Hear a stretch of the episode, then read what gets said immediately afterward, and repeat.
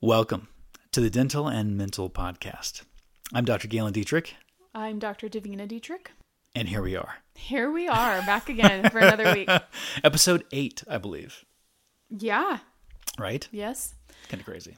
Okay, I have a question for you. Uh, ask. Okay, here Go we go. it. So, from behind the scenes, you know, obviously I live with you, so I see all the things that you have going and things that are continually added to your plate. Okay. Okay. My question for you is how do you expand into new responsibilities? Because you're a person that I've watched be able to be able to hold more and carry more from the clinical side, from the business side, from what we're doing with Thrive and other personal projects that you have going on.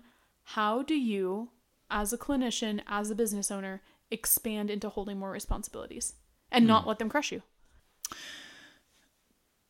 It's a very good question, and thank you. It's very kind of you. Uh, I'm I- watching it in real time, so I think it's really fascinating actually. I think you have to be willing to kill your darlings. I think you have to do it. I'm a DIY kind of guy. I like doing things myself. Uh, some of it's probably an arrogant side where it's like I can do it better. You know, that's just honestly the way I've looked at some things. And then you realize that actually, no, I can't do it better. And so when you decide you want to take on more responsibility or more opportunities fall into your lap, the only way you have a capacity for more is if you let go of more. And so you have to either delegate that, stop doing it, put it into somebody else's hands. Um, but yeah, you know, you don't get to keep juggling all of those balls. You really have to, I think, let go of something. And I think that's killing your darling sometimes. You get, you know, kind of enchanted by what you were doing, and you got to let go of that in some capacity. Uh, I feel like that's really painful sometimes. Uh, Do you yeah. feel do you feel that it lightens like it like it releases something or do you feel like it's painful?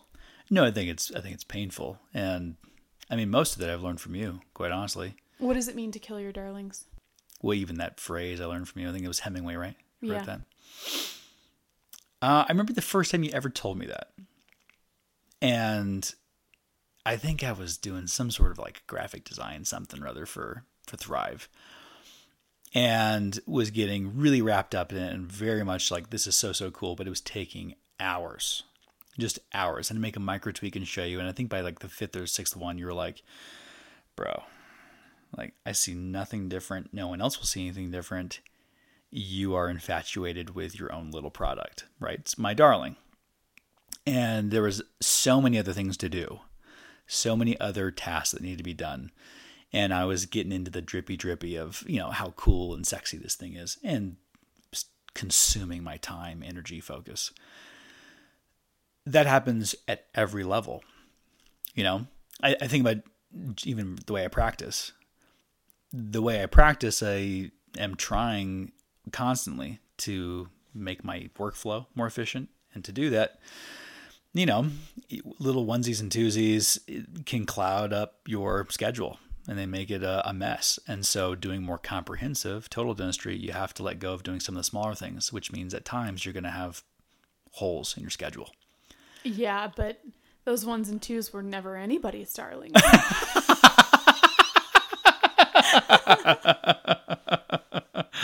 you know, say that to um i- obviously Say it to the biomimetic. I was. I was gonna like can I say this without I, well, I was thinking as soon as you said that, I was like, say it to the biomimetic world. No, nothing, nothing against No. it. Do you fall in love with that one tooth? But- it's it's the love.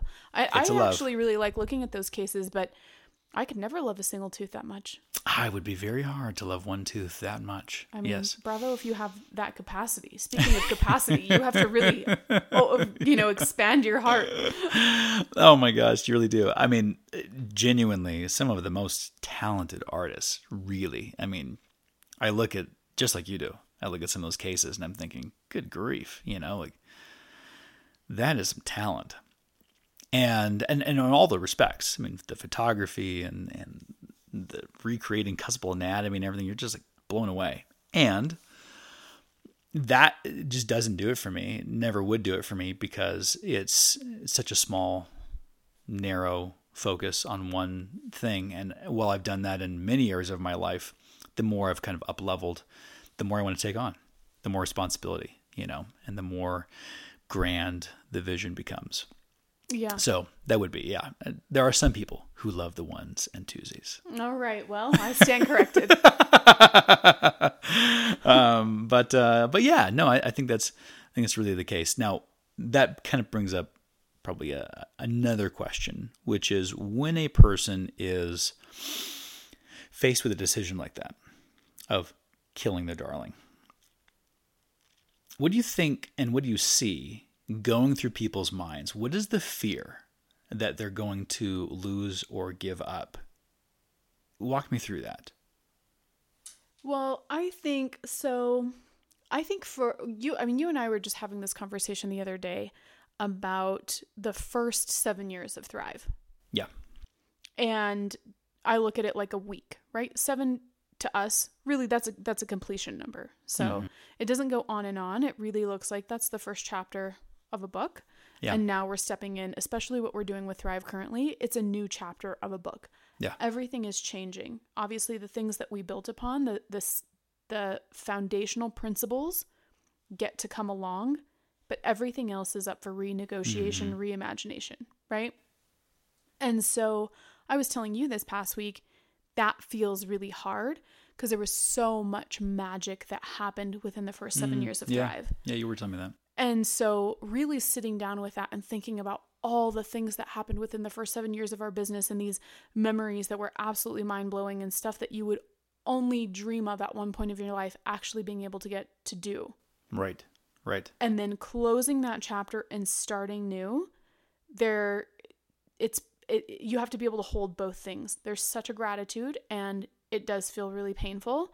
And there also is the question mark of the unknown as you step into the next seven years. Like, you know, uh, transparently sharing, I was telling you, like, is it going to be the same kind of magic that we experienced in the first? Is this mm-hmm. new idea that we have that we're birthing going to be as extraordinary as what we've already created? Is it going to be a masterpiece on top of a masterpiece, or do you only get one?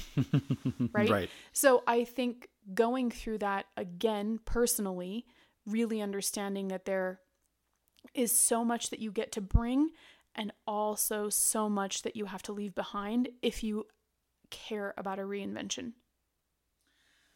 What's the difference between change and an evolution of sorts? And I guess what I'm getting at is uh, we're going through an evolution, right? We're, we're taking, I loved your, your analogy of a book. It's, we're starting chapter two.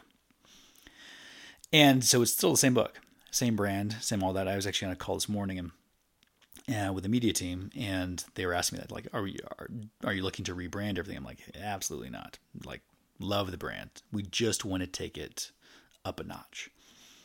So that's where we're at. But I think there's also lots of changes people will go through, almost confusing them for evolutions, meaning like progress, like taking a step forward, where they might just shift something, change something, and it can almost be like a busyness. Do you think there's a difference between those two and, and how does it show up? Oh, for sure. Evolution is in service to a vision. Mm, there like is that. a very clear direction that you're going, and you understand that all the things that need to be removed in service to the vision. And it becomes very easily it comes becomes easy because you're not paralyzed by choice. Okay. You've already okay. decided that this is what the vision is, and so everything that isn't congruent with that gets to be plucked away. Hmm. Change is like, I actually don't have a vision, so I'm going to throw spaghetti at the wall and let's see if it sticks. And if it sticks, maybe it's meant to be. And if it's meant to be, maybe then I can build around that thing that's meant to be. It's very yeah. haphazard.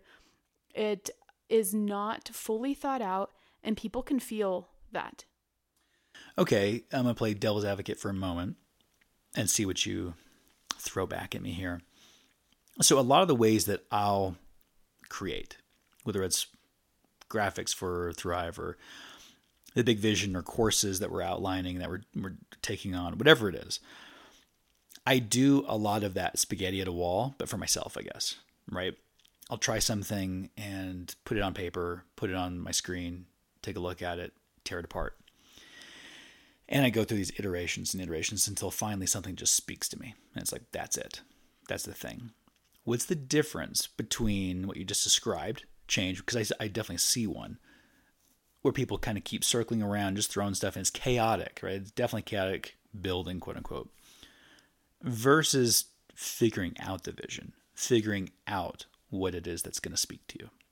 So I think that there are iterations, right? So I that's true. We do things in iteration, but there still is a direction, a north star to somewhere that we're going. Mm-hmm. That is very different than shiny object syndrome. Maybe I'll try this. Mm. I actually don't know where I'm going. I hope it hits, but there's no there is no north star. I love that. Actually, I really love that. Bright shiny object syndrome versus north star. Both shiny. One's taking you somewhere. The other one's just distracting you. Right. Yeah. I really like that. You better write that down. So that's how I think about those two things in contrast. Okay. Okay. You know, and and I will say this too. I don't think that there's anything wrong with throwing spaghetti at a wall because sometimes that is how you can discover the vision along the way. Yeah. Right? So for me personally, I'm accused of being like just a trial jack of all trades. I don't look at it that way. Each thing that I do builds upon the last thing that I did. Right. Right. Yeah, I think that's really true for you, actually. And, you know, gosh, anyone that looks and judges the process is looking at a small sliver of a window into like what it is that you do, right? What your process actually is. And they'll judge that moment or that thing or that or that result. You know, there are things that we've tried that didn't work, didn't work at all. And you can easily give up, or you can easily listen to other people's opinions about that thing, or you can trust your North Star. And you're like, this was part of an iteration. I think it's easier to trust the North Star for yourself personally when you're working on building something when you're not looking for validation.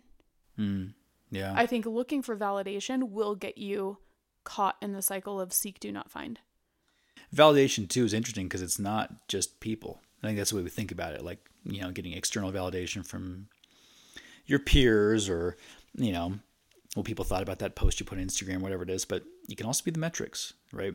They can be like, well, and we've talked about this actually. Like there was a point in time, was it about a year and a half? About I guess it's about a year ago at Vita, and I had been doing a lot of seed planting with some larger cases. And my January, February were terrible in terms of like production that I'm used to, right? And so it was one of those where you kind of start to think like, well, the results, that validation isn't there. Tell you know, tell me, tell the peeps what you told me during that time because that was an interesting like moment of potential doubt. But I think you and I both kind of knew what we needed to do, and uh, yeah. What did I tell you? Sounds that is, good. That Sounds is actually one of the things about you, isn't it? You tell your clients this all the time. She'll have like this. I'll listen to a call, and she'll be just dropping some knowledge. And there's these like aha moments for people, and then they'll be like, "Can you say that one more time?" And she's like, "The moment has passed." I, I won't repeat it. I won't repeat it because I can't remember it. No, I won't repeat it because I don't know what I said. That's what happens when you're in flow, though, right? And flow is right. You're in, you're in the thing. It's like asking a river, "Can you stop and turn around?" No, I cannot. We're I am flowing. We are going this direction. You either get in, hit record, or take notes. I don't know what to tell you. Uh, yeah, that's that's really really true. Well, especially when you're, you know, I think when you're plugged in, right? You and I both we we trust very much that God would give us our next step and will guide our, our, our path. And so when you're plugged into that, you don't know where the river's taking you sometimes, but you just you just go where it flows. So what did I tell you? Well, it was interesting because the the staff at Vita love them. Um, absolutely love them. In fact, probably I think a few of them listen to this, so I got to be careful now. they said, uh, you know, we need to almost have like an intervention for Dr. D, and they were worried because the production was dipping and Devin was crushing. And there was a thought of like, well, maybe we need to change the way he's doing things. And so I'm known in the office a little bit more for the comprehensive total health approach to a patient. Devin and I both do that. But that's more like my forte. Like if it's like if there's a complex case or complex problem that comes my way. And so I'm putting those pieces together and I'm creating this big treatment plan. And usually these, you know, cases are they're definitely more expensive than your ones and twosies because there's more going on. And they're like, maybe you just focus on doing some ones and twosies, you know? Maybe we just go smaller versus the big ones because these big ones aren't saying yes. And it was an intervention of sorts, like changing the way I look at things was kind of the way I interpreted it. And it was certainly meant in love, but I thought to myself, I don't want to do that. So I came back to you and I said, you know, I was at home one night and kind of telling what was going on and the intervention of sorts that had happened. And you're like, what makes you come alive? What makes you really love doing what you what you do, get excited, is looking at a problem, a big problem, and saying, I can fix this. And I can take this somewhere different. And I think your your brightest words were like you have to have faith that these things they're just seeds planted and they will sprout. But if you change the game plan now, and you get the bright shiny object syndrome or you look for validity from somewhere else outside of you, you're going to essentially shut off the nutrient supply to those seeds you planted and they will never sprout. Yeah. Right? You said it probably way more succinctly. It's probably like get your shit together now. yeah, well, so yes, the way the way I describe it is walking through a hallway. Can you hold the void when things don't look like they're working? Mm-hmm. Because that's actually so full circle back to the first question that I asked you.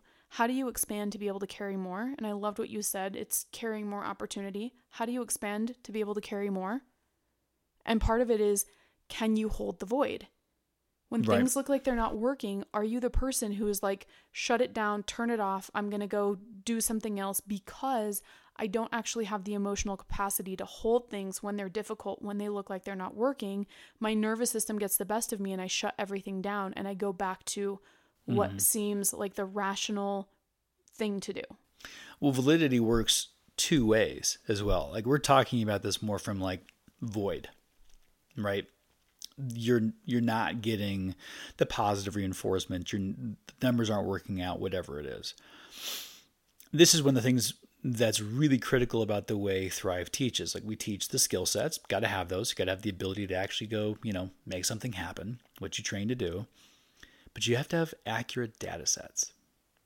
And the data sets are there to measure what you're doing from a skill set perspective. And those are hard and soft skill sets, right? It's just as much knowing how to prep a class two or veneer versus, you know, also knowing how to present it, how to communicate it to a patient.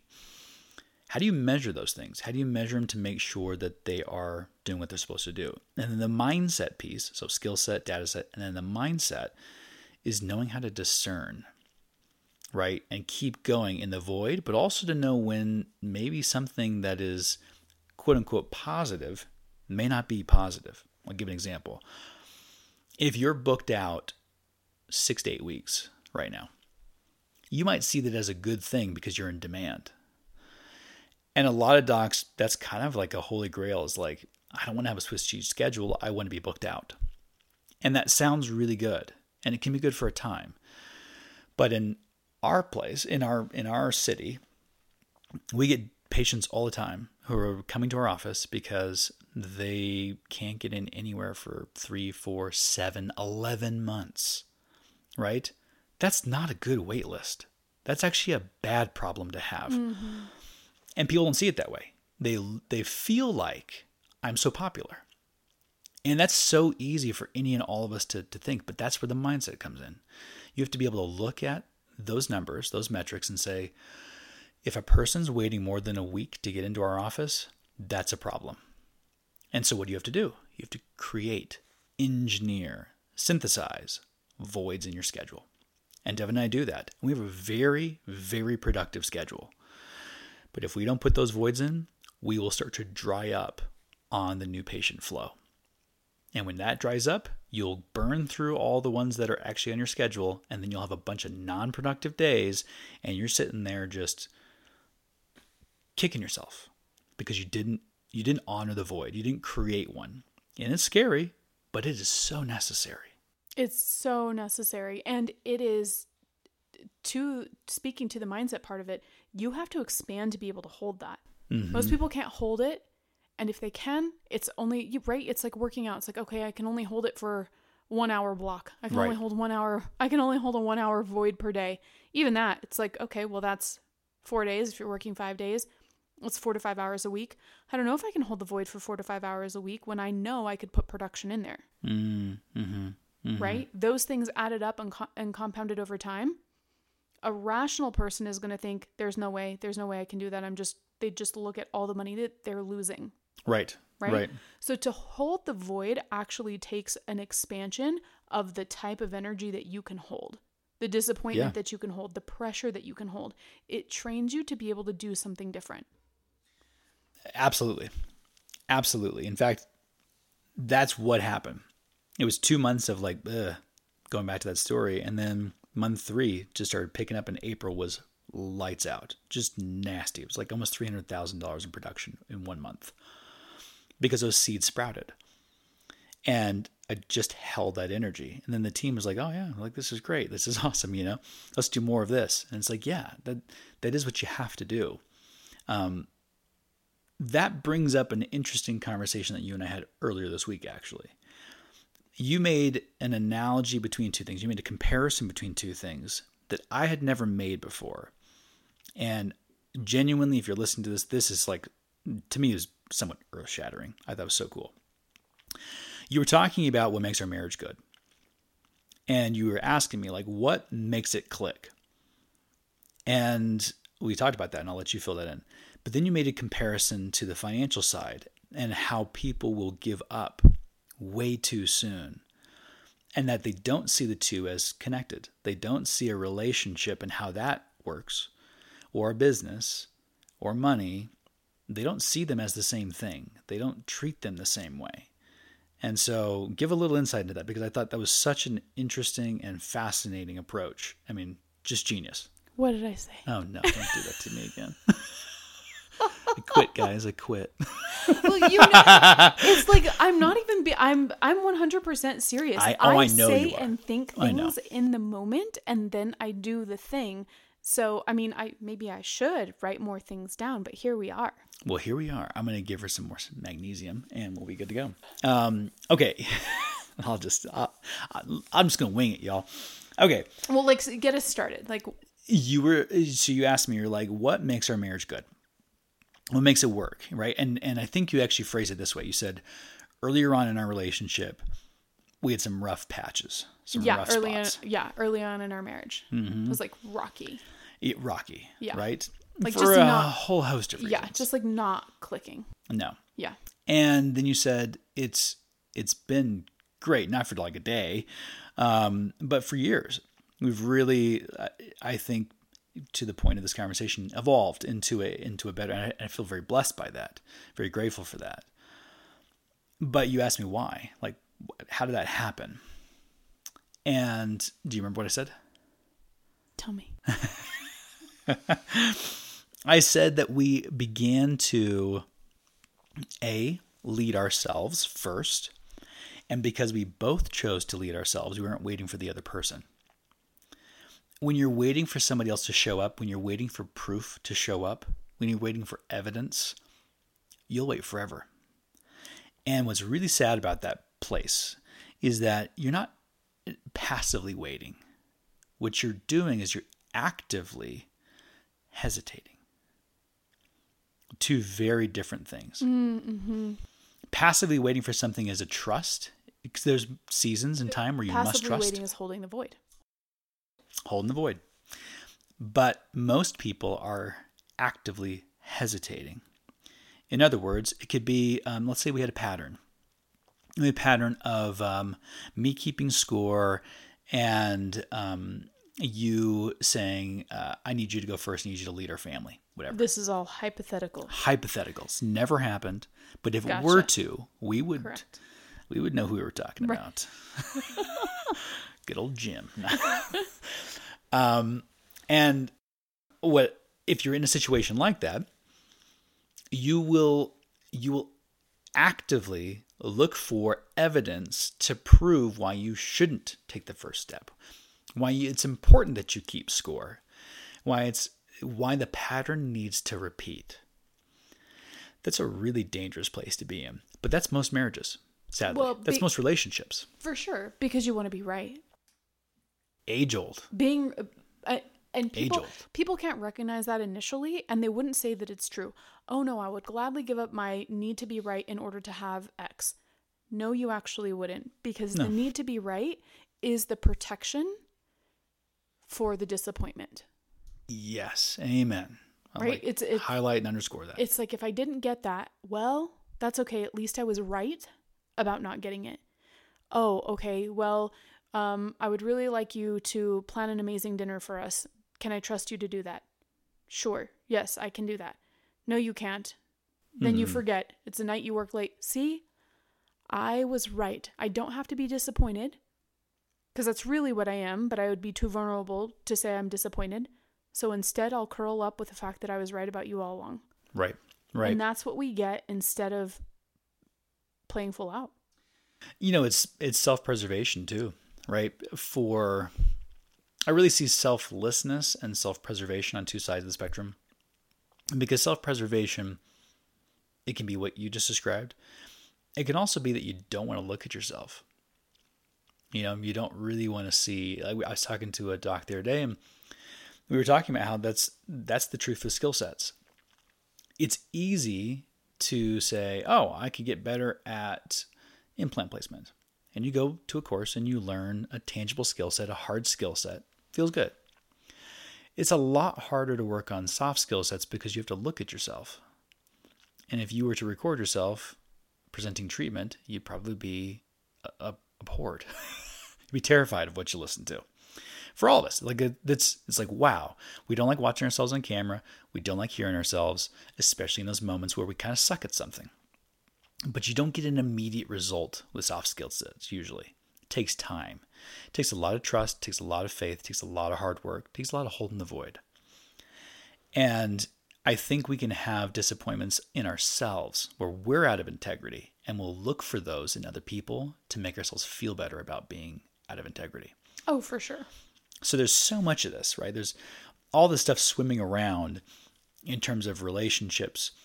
And what you were saying is, isn't that also true for money? Isn't that also true for finances? Because you would ask me, you're like, if like, essentially what, what what would make you stop? Like if things were not responsive at all in a relationship, right? How long would you give it? And it was a really interesting question because we're committed. We made an oath to one another, to death do us part. And in in our world, that is a promise you carry to your grave. That's what we're going to do. And so there's a commitment that's like binding, right? We're not getting out of this thing. We will work on this no matter what. But do people take that same approach? If you take it to your relationship, do you take it to your finances? Do you take it to the big visions that you have for your business, for your life, for your lifestyle? And I think the answer we both came to is no. Even in our own lives, sometimes that's very true. Where you have a bit more of a, I tried it, didn't quite work out. That's Right. not our approach towards our marriage, but it, it can be approach towards finances. Ah, it was a decent month. It was okay. It was fine. We'll be all right. And you don't keep pushing. It's not pedal to the floor. Right. Yeah, that's that's exactly it. It's one of the things that I I love about being able to tie the two principles together because when I coach somebody, one of the happy side effects that we often see is that their relationships improve. Yeah. Yeah. right? Big so time. it's making money along the way and an improved relationship. Their primary relationship changes and shifts. And that's that's something that people are always shocked about. And it's not something that's like it's not advertised, right? Like it's a side effect to the work that they're doing and that work being something that they prioritize in every area of their life. They Right. become somebody different and they get to start seeing the results in multiple areas. I I think when you really look at the way money comes in, because again, money is kind of like a it's kind of like a hard skill set. It's easier to quantify, it's easier to look at, it's easier to measure things. It's a lot harder to measure the quality of a relationship. But to your point, while we don't advertise that, while we don't advertise that for your coaching, that is absolutely what happens. And in, in some ways, while the money might attract somebody where a person's like, you know what, I got to get out of debt, or I don't feel like the practice is cash flowing nearly as well as it should. In fact, like last year, we went down $200,000. Okay, that's an easy thing to target and say, I want to fix that. But nine times out of 10, you're starting with relationship to yourself. And not in some weird egotistical way. It's just like, what are the parts of you that you don't want to look at? Right. Right. Right. You know what? This we've talked about this too. The truth is, we've had such a such a interesting time with marketing for this reason. right? We've had like the marketing and and I think Dennis can relate like in their dental practice can relate Yeah. to this too where marketing changes how you would talk to and connect to a person because we start putting this pressure on it to be something that we're not actually, mm-hmm Yeah, right? right. So dental practices are like, "Oh, hey, I have this new laser." When the marketing company is like, "Yes, you have to talk about the new laser. The technology is what, you know, brings all the boys to the yard." So you've got you've got to talk about that. You've got to talk about your paper-free system. You've got to talk about all of these things. Like let's not actually talk about the fact that you're part of this community. You absolutely love it. This means something to you. This was your mom or dad's practice. Like, we don't talk about those things because we're told that those things are actually pretty irrelevant, not what people want to hear, not what gets them to, to spend, right? It's all of that. And it makes it incredibly complex. Nowhere more visible and present than when you go to a dentist bio on their website. Oh my, just. I graduated Right, semi right. magna cum laude. I don't think it's a real thing. Oh, everyone has a dog and loves to hike. I can't. Oh, yeah. You know, and that's the thing. We've, Chicago, and I love to hike. we've talked about that where, New you York know, City. it's that has been an evolution for you and I in dentistry as well. Is how much are we willing to actually show people, right? How much are we? How It's much, hard. How much are we willing to be honest about who we are? Yeah. And we think that we've hit a new level of doing that, and then there's another level to go. How much are we really willing to show? My bio wouldn't read anything like that. And for a while, I think, especially coming out of school, you feel some kind of way about. I, for me personally, I don't like to hike. I don't even terribly like dogs all that much. Like, you know, they're, the, you know, the, Well, that brings up uh, another piece of this, which is the innate desire in most people. We're talking about evolution, we're talking about growth, we're talking about movement towards your vision. Most people want to retain control. And control looks like hovering above the brake pedal. You know, I want some movement, I want some growth, but in moderation. I want to be able to tap that brake when I need to. And that kills momentum, right? Literally, in physics, it kills momentum. yeah. And I think that's one of the things that when to, to answer your question really, I think well, taking on more responsibility has been letting go of more control. The two are on opposite, they're opposite levers in the system. More responsibility, right on, less control. And that might not seem that way to a lot of people, but the more I've lived life and the more I've ran you know, businesses, that's what I've experienced. Yeah, I think that's really true. I had a coach and she would uh she would really speak in riddles. she would really speak in riddles. And at the time that I had her, some of the riddles I understood, but a large part of them I just did not get. so in the moment there's that hesitancy of did I hire the right person to coach me mm-hmm. or is this all made up? Like you're you're in it. You're in it. You've already committed. There's no getting out of it. And I remember one of the things that she said when I was talking to her about the acceleration of business life, the things that I wanted, getting to the vision, building a new one, all of that. And she was like, Yeah, you got to trust faster. Hmm. And I was like, Are you crazy or a genius? And now Turns out a genius. turns out a genius after, you know, it's been years since a lot of the conversations that I've had with her. And she was right about the majority of the things she said to me. And in the moment, I didn't understand them because she was at she was speaking to me from such a perspective that I just did not get. Hmm. And now continuing to go and be on the other side of a lot of things, a lot of what she said has come back into my ears. I mean, this is why the question of how is irrelevant. It really is. Because when you've made a decision, the how, you know, Nagel always tells us, but he's like, you make a decision and the how will show itself. And even then, right, you're still not getting to know the how, the how shows itself, usually one step at a time.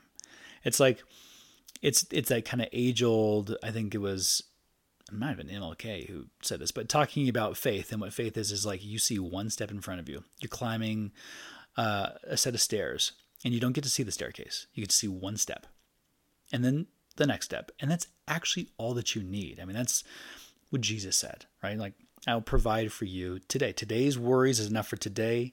Today's provisions enough for today. You don't need to know tomorrow. That's not part of the game plan, right? Now you you can make plans, that's not a problem.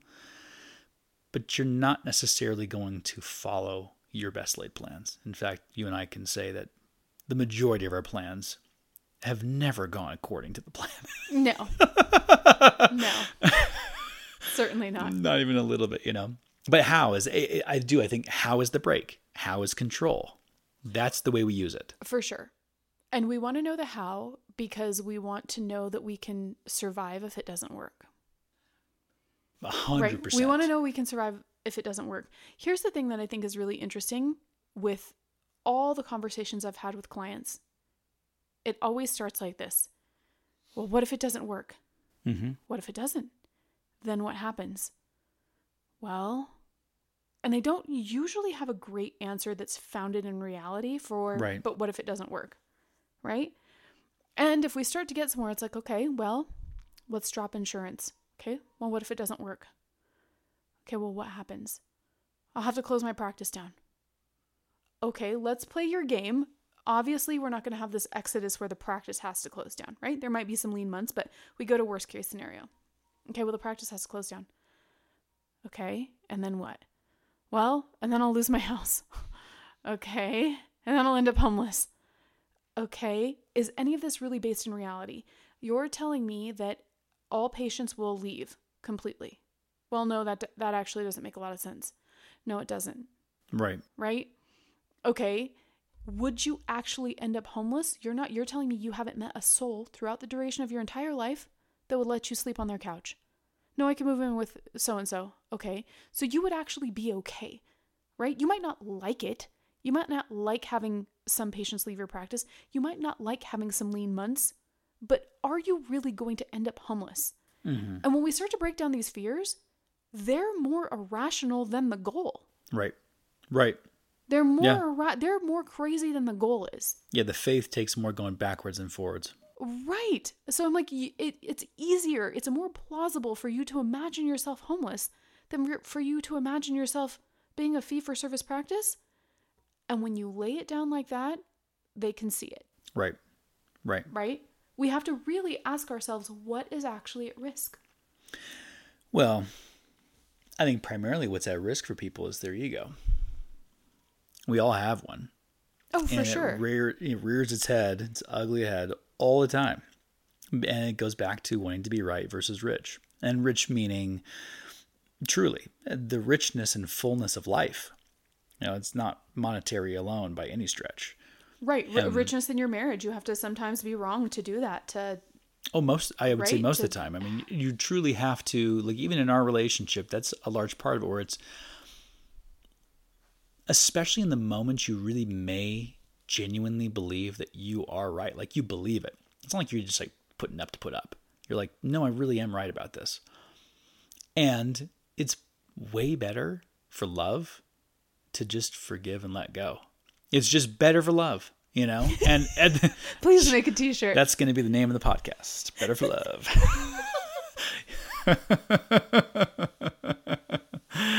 but, you know, that is that's a really difficult thing to do when you're first trying it out. But it's like all things with momentum.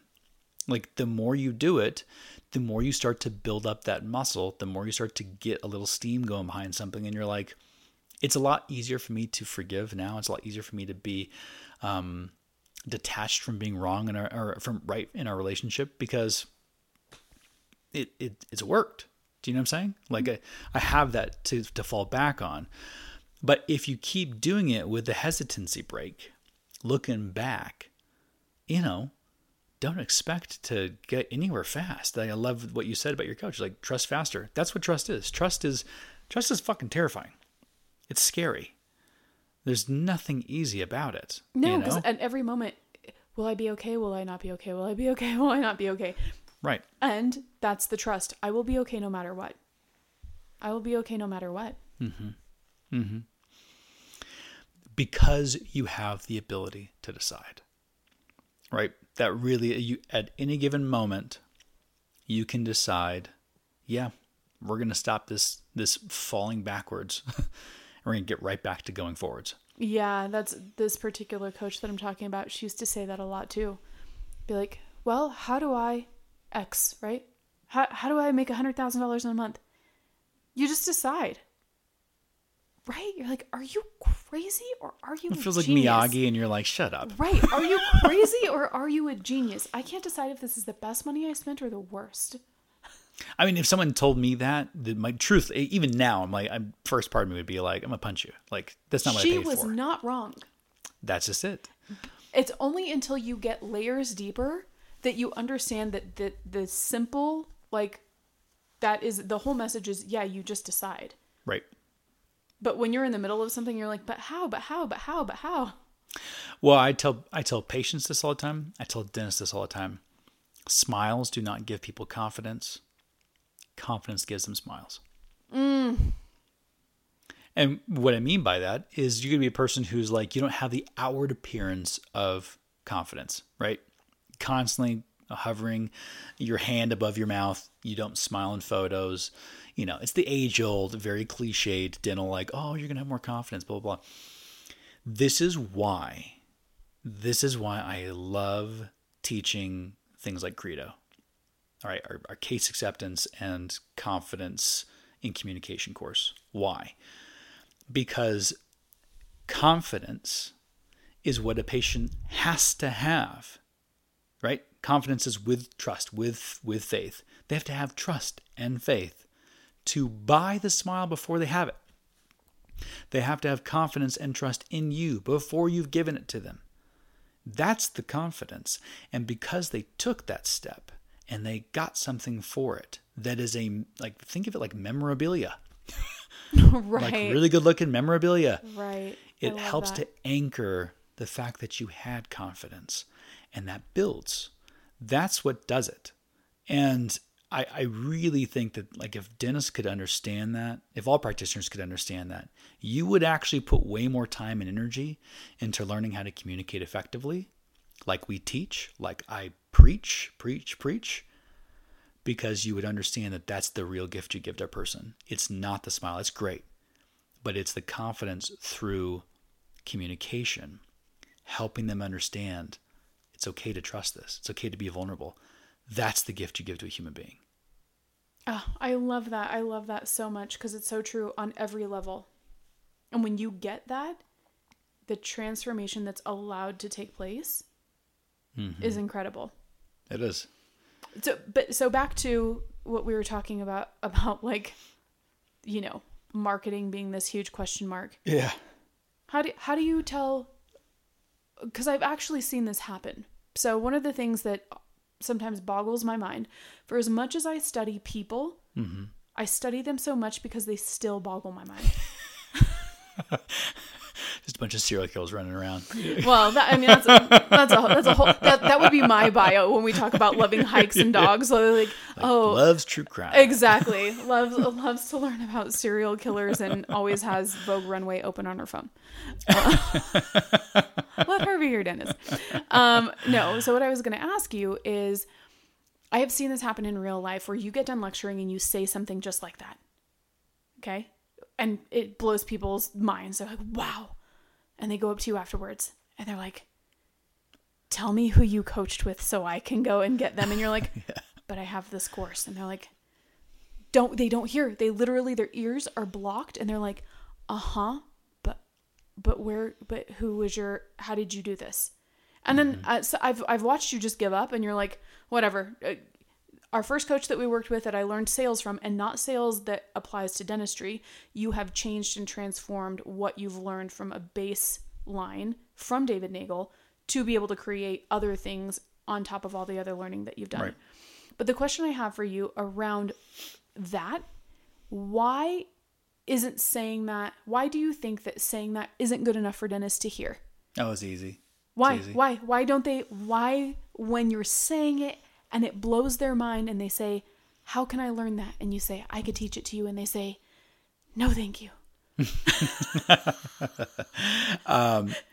They're so afraid of being sold that they will never sell.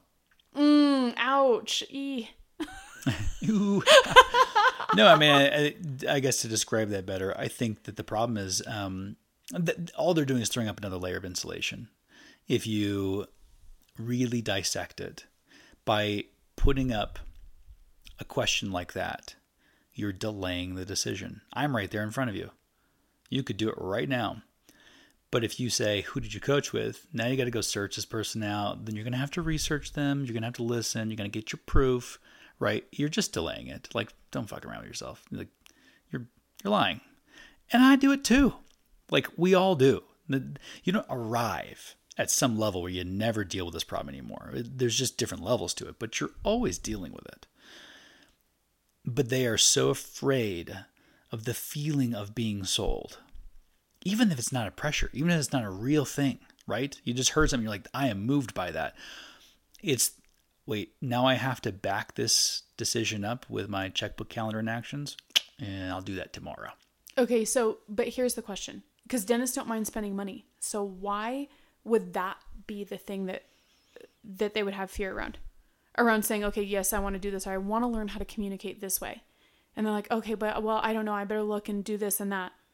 But I, I will see that same person in the Chanel store 30 minutes later because I'm there too. We don't mind spending money. Right. So that's not it, right? The money Right. piece. What do you think it is? Is it the now you're the mental? It's the avoidance of pain. Yeah, I think you're right. The avoidance of pain. Um, I mean, this is why the pharmaceutical industry is, you know, trillion dollar industry, whatever it is at this point in time. People will spend. You could put a price tag that's ridiculous on um, on a weight loss drug, and people will spend that, knowing that pull ups on a tree branch are fucking free, Stop right now. right? Pull us on a tree. I'm sorry, I'm cursing a little bit, but I get I get lit about this subject. This subject just it gets me, Just it gets me, grindy yeah, it kind of gets me going. Yeah, well, because I just it, it it's like uh, it's like Plato's cave. You know, you're sitting there watching shadow figures, and it's like the real world is over here. If you could just break into this, if you just make that decision, your life would be so different, right? You'd actually experience real freedom if you could do this and you're one decision away from it, but it might be one of the hardest decisions you'll ever make. Because when you make this decision, you now unleash Pandora's box of more decisions, decision after decision after decision. You'll never stop making them when you do this. Yes. That's why you can't hit the brake, right? Yes. We we know that. We it started off to the point when we went to David. Right? Yeah. So our very first coach that we went to is David Nagel. And when we started going to him, it was a Pandora's box. Stuff that we had never heard, seen, thought about, mm-hmm. contemplated. It just opened up this whole world and truly we've never went back. Never. Did we have every hesitation in the book prior to that point in time? 100%. But yeah, once we made it, you know, I had the same question that people have, which is I'm going to spend this, but like then I'm good, right? Like I've spent the money that I need to to like learn this. That was my thinking. It's a Oh, very right. very finite way of looking at things. It's a very scared and fearful way of looking at things. Once I invest this, am I good? And you're like, "No, that's the beginning, dog." Uh, Price of admission. price of admission. But that is also the reason why it's so hard to move money when you're like that. It's the it's the reason why it's so difficult to have a vibrant relationship. It's the reason why it's so difficult to make meaningful memories in your life. Is because that thinking is start, stop, start, stop, start, stop. Versus what what's another word for money? Currency. It's constantly in flow. Constantly. And so you make a decision to make more of it, you'll make more of it. And then you're going to have to spend more of it. And then you're going to make more of it. And you're going to spend more of it. You will take zero of it with you. That's not the goal. The goal is not a number. The goal is to be a very effective. I, I would say like it's it's not the amount of money flowing through you. It's to become a wider and wider conduit so that more can go through you, passing on to other people. That your capacity would enlarge. Going back to what we started this conversation with, how do you expand your capacity for more and more, right? So whether Right. it's more money, more opportunity, Right. it is it goes back to holding the void. And everyone's like, I want to do bigger and better things, man. I want to, you know, I want my I want my practice to do X, or I, I really want to help this population or whatever it is. And instead of widening that conduit to account to a to a larger capacity, every time they say, "Well, who did you work with?" or "Can I do that?" or "Can I hesitate a little bit longer?" All they're doing is constricting, mm-hmm. not expanding, constricting. It's And one of the reasons I'm so obsessed with our private clients. Oh, I'm I absolutely love them. I Yeah. you know, those relationships are very deep and very important to me and I get to watch these people be brave like consecutively in a very short amount of time. Mm-hmm. It's like they they just line up decisions and knock them down. Oh yeah. And you know it's crazy too is we talk about relationships getting better, enhancing, improving. So much of relationship s- stress, I use that word very intentionally, is that you keep holding on to things from the past, right? These these track records. And think about a conduit again, like same analogy. As you constrict it, what do you do? You increase pressure. You actually increase stress and that is that you know it obviously goes by lots of different names there's the abundance mindset more and then there's the scarcity mindset the concept's really the same which is that you want to hold on to every last little memory fault money whatever it is you want to hold on to it because you don't know when you're going to get the next one it is a lack of faith and it's ultimate pinnacle of fear if you can't get past those things which FYI, the only way you get past it is making a decision that you will get past it. There is no pill, there is no magic surprise, there's no snake oil. It's just you choosing, right? It's a decisions are free. Can't sell them. Right, right. Because it's who it's who you become in the making of that decision that changes everything. Everything. Being married to somebody who does not hold on to past memories and hold them against you, a track record, you know, past decisions in your business where you might have failed, you might have struggled, you might have done something stupid, or C course, you're like, that didn't really work out. Like, can you trust again? Can you trust fast? Can you trust fast? And also, can you? I think there is such value in going back to that circumstance that may bring you shame or guilt hmm. and looking at it from a new perspective of what did you get out of it though? Right. Did you get a lesson out of I signed up for the wrong reason, I committed to the wrong thing, or I didn't commit and that could have actually changed everything? What is the lesson that you paid for? You paid for something. Right. Maybe you didn't pay for the thing that you thought you were going to get, but you did get something out of it. And going back and doing an inventory is so powerful Right. because you right. can still extract the lesson from something that brings pain or shame in the past to make that lesson relevant today so that you don't have to mm-hmm. relearn it. you know, a lot of dentists are more of an engineer type mind, right? So it's research ad infinitum. And it's just like, wow, okay, you're never going to make a decision. Well, research is important. Don't get me wrong, it absolutely is. This is how we know what evidence based dentistry really should be. What should we be practicing? How are we improving materials? It's done through research. But people don't research things just to get a good idea of what the lay of the land is. They're trying to improve something with a physical with a physical product material whatever it is. Research has a goal is what I'm getting at. And that goal was made before you started doing the research. The research is just that you can make the thing. But we use research with decision making as dentists in a very, very perverse way, which is I'm going to do research on this thing to decide if I want to do it. You didn't decide ahead of time. I'm going to do this thing. I just need to find the right person to work with. I'm going to do it. Now, these are my criteria. This is what I'm looking for. Now I go do my research. Person matches up. Here's my credit card. You use it to then go back home and make a decision. That's a problem. You didn't make the decision beforehand. You're going to make it if something proves itself to you. That's the problem. Yeah. And think about once you retrain that, I would say you and I now at this stage, because we've retrained that, are a lot of fun to work with as as we are customers. Mm-hmm. I when I find somebody, I don't get I don't even need a sales call. I've Right. already decided. I'm like, hey, already did my research, already knew what I was looking for. When can we get started? Let me pay. Let's move on. Right? Right. We do that with a lot of things. We just already know, we already pay, we get to work. Right. How amazing is that when those people show up in your practice? Oh, they're the, they're the absolute best patients. They're the best patients. Right? And their energy is excited. They're like, I found you. They are, they're like, I found you. And you're like, you found me.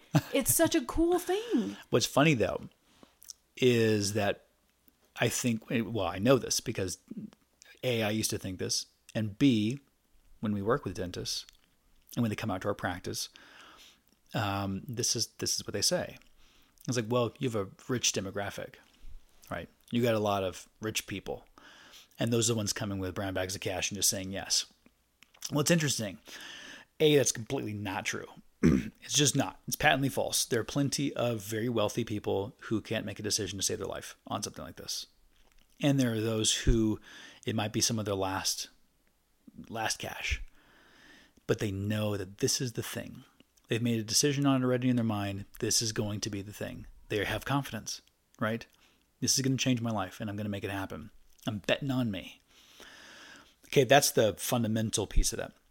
But also, is there a larger subset of quote unquote more wealthy people who perhaps are easier decision makers? Yeah, that's why they're wealthy. I don't know how else to tell you. Right. Like that's the truth. Right. If if you do have more money, it's probably because if it wasn't inherited, it's because you can make decisions quickly. And we're gonna do this, and then we're gonna do this, and we're gonna do this. Decision is that's everything. My private clients only get to me when they've made the decision. Yeah. We will talk about, you know, here's the specific things that they're wanting, but they're there are we're already in. Right. We're already ready to go. We're already ready Yeah. to to do the damn thing. And they're the ones that three and four x what they thought was possible. Right. You know, it's Right. it's not that they don't think they can get their ROI; it's that they had no clue they'd make it that big. Right. and in as many areas to your point it's not just financial really i think your focus your focus as a coach as a high performance elite level coach in dentistry i think is its relationship. You're a master of relationships. And it's first relationship with self and then it's relationship to how you lead your team how you lead your family how you show up as a supportive role like all those different things. And as a result you're also very good at the financial side because it flows from those things, right? The better you are in relationship with your patients, guess what? They're going to pay you more. They're going to say yes more often. This is not rocket science. It's not because you're more talented, literally, no one cares. There are lots of incredibly talented dentists around the world, and they're broke AF. And it sucks. Yeah. It sucks because I know that they're good. We see them, and they'll come to us. I get their DMs, you know, or they have such incredible talents, and they're saying, "How do I do more of this? Because I'm struggling to keep the lights on." You know, that's it's who. and it's such a great question to ask because I think um, not that you have to get to that point, but when you do, th- that is actually such a beautiful moment. Because in that moment, everything can change, right? Because to the point, that's when we really start letting go of needing to be right. You're like, oh my gosh, I'll be wrong all day. Just show me how to get out of this. you and I were those people when we went to David. We had had the experience of doing a lot of really amazing things, and then it just felt like it stopped, which is why we went to him. We were like, Right. I don't know, all of our magic is broken. Can you help us fix it? I used to be lucky.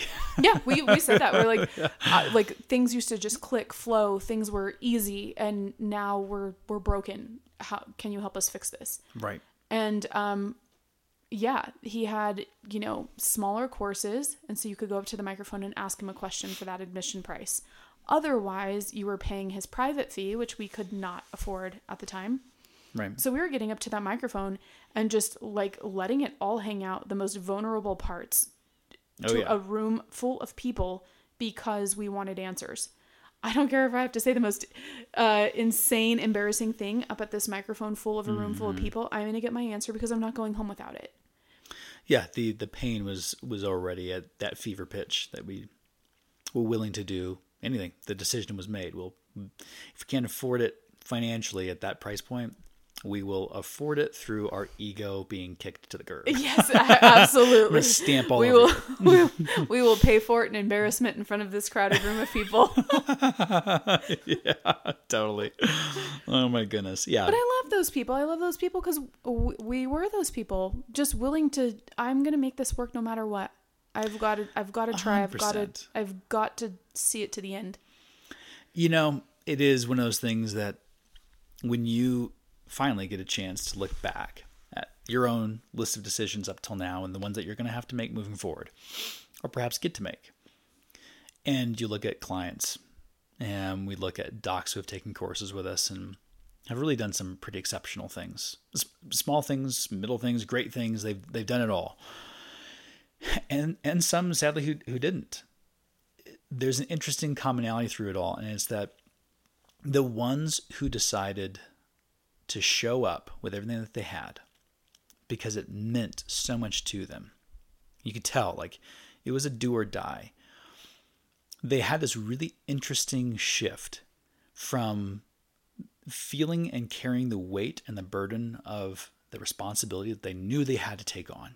I have to take another uh, another step. I get to get to a different level It was matched with a certain sense of ease and excitement and fun that was literally like lock and step right with that you make the decision it feels scary and then get to work and the work is fun the work is actually not nearly as terrifying as you think that it is you're almost always pleasantly surprised and i would tell listeners that like this is not this is not go work harder, go kill yourself to do this thing. It's that's not what this is. Decisions are all the hard work. That that really is it. Can you say no to yourself in this way and yes to yourself in that way?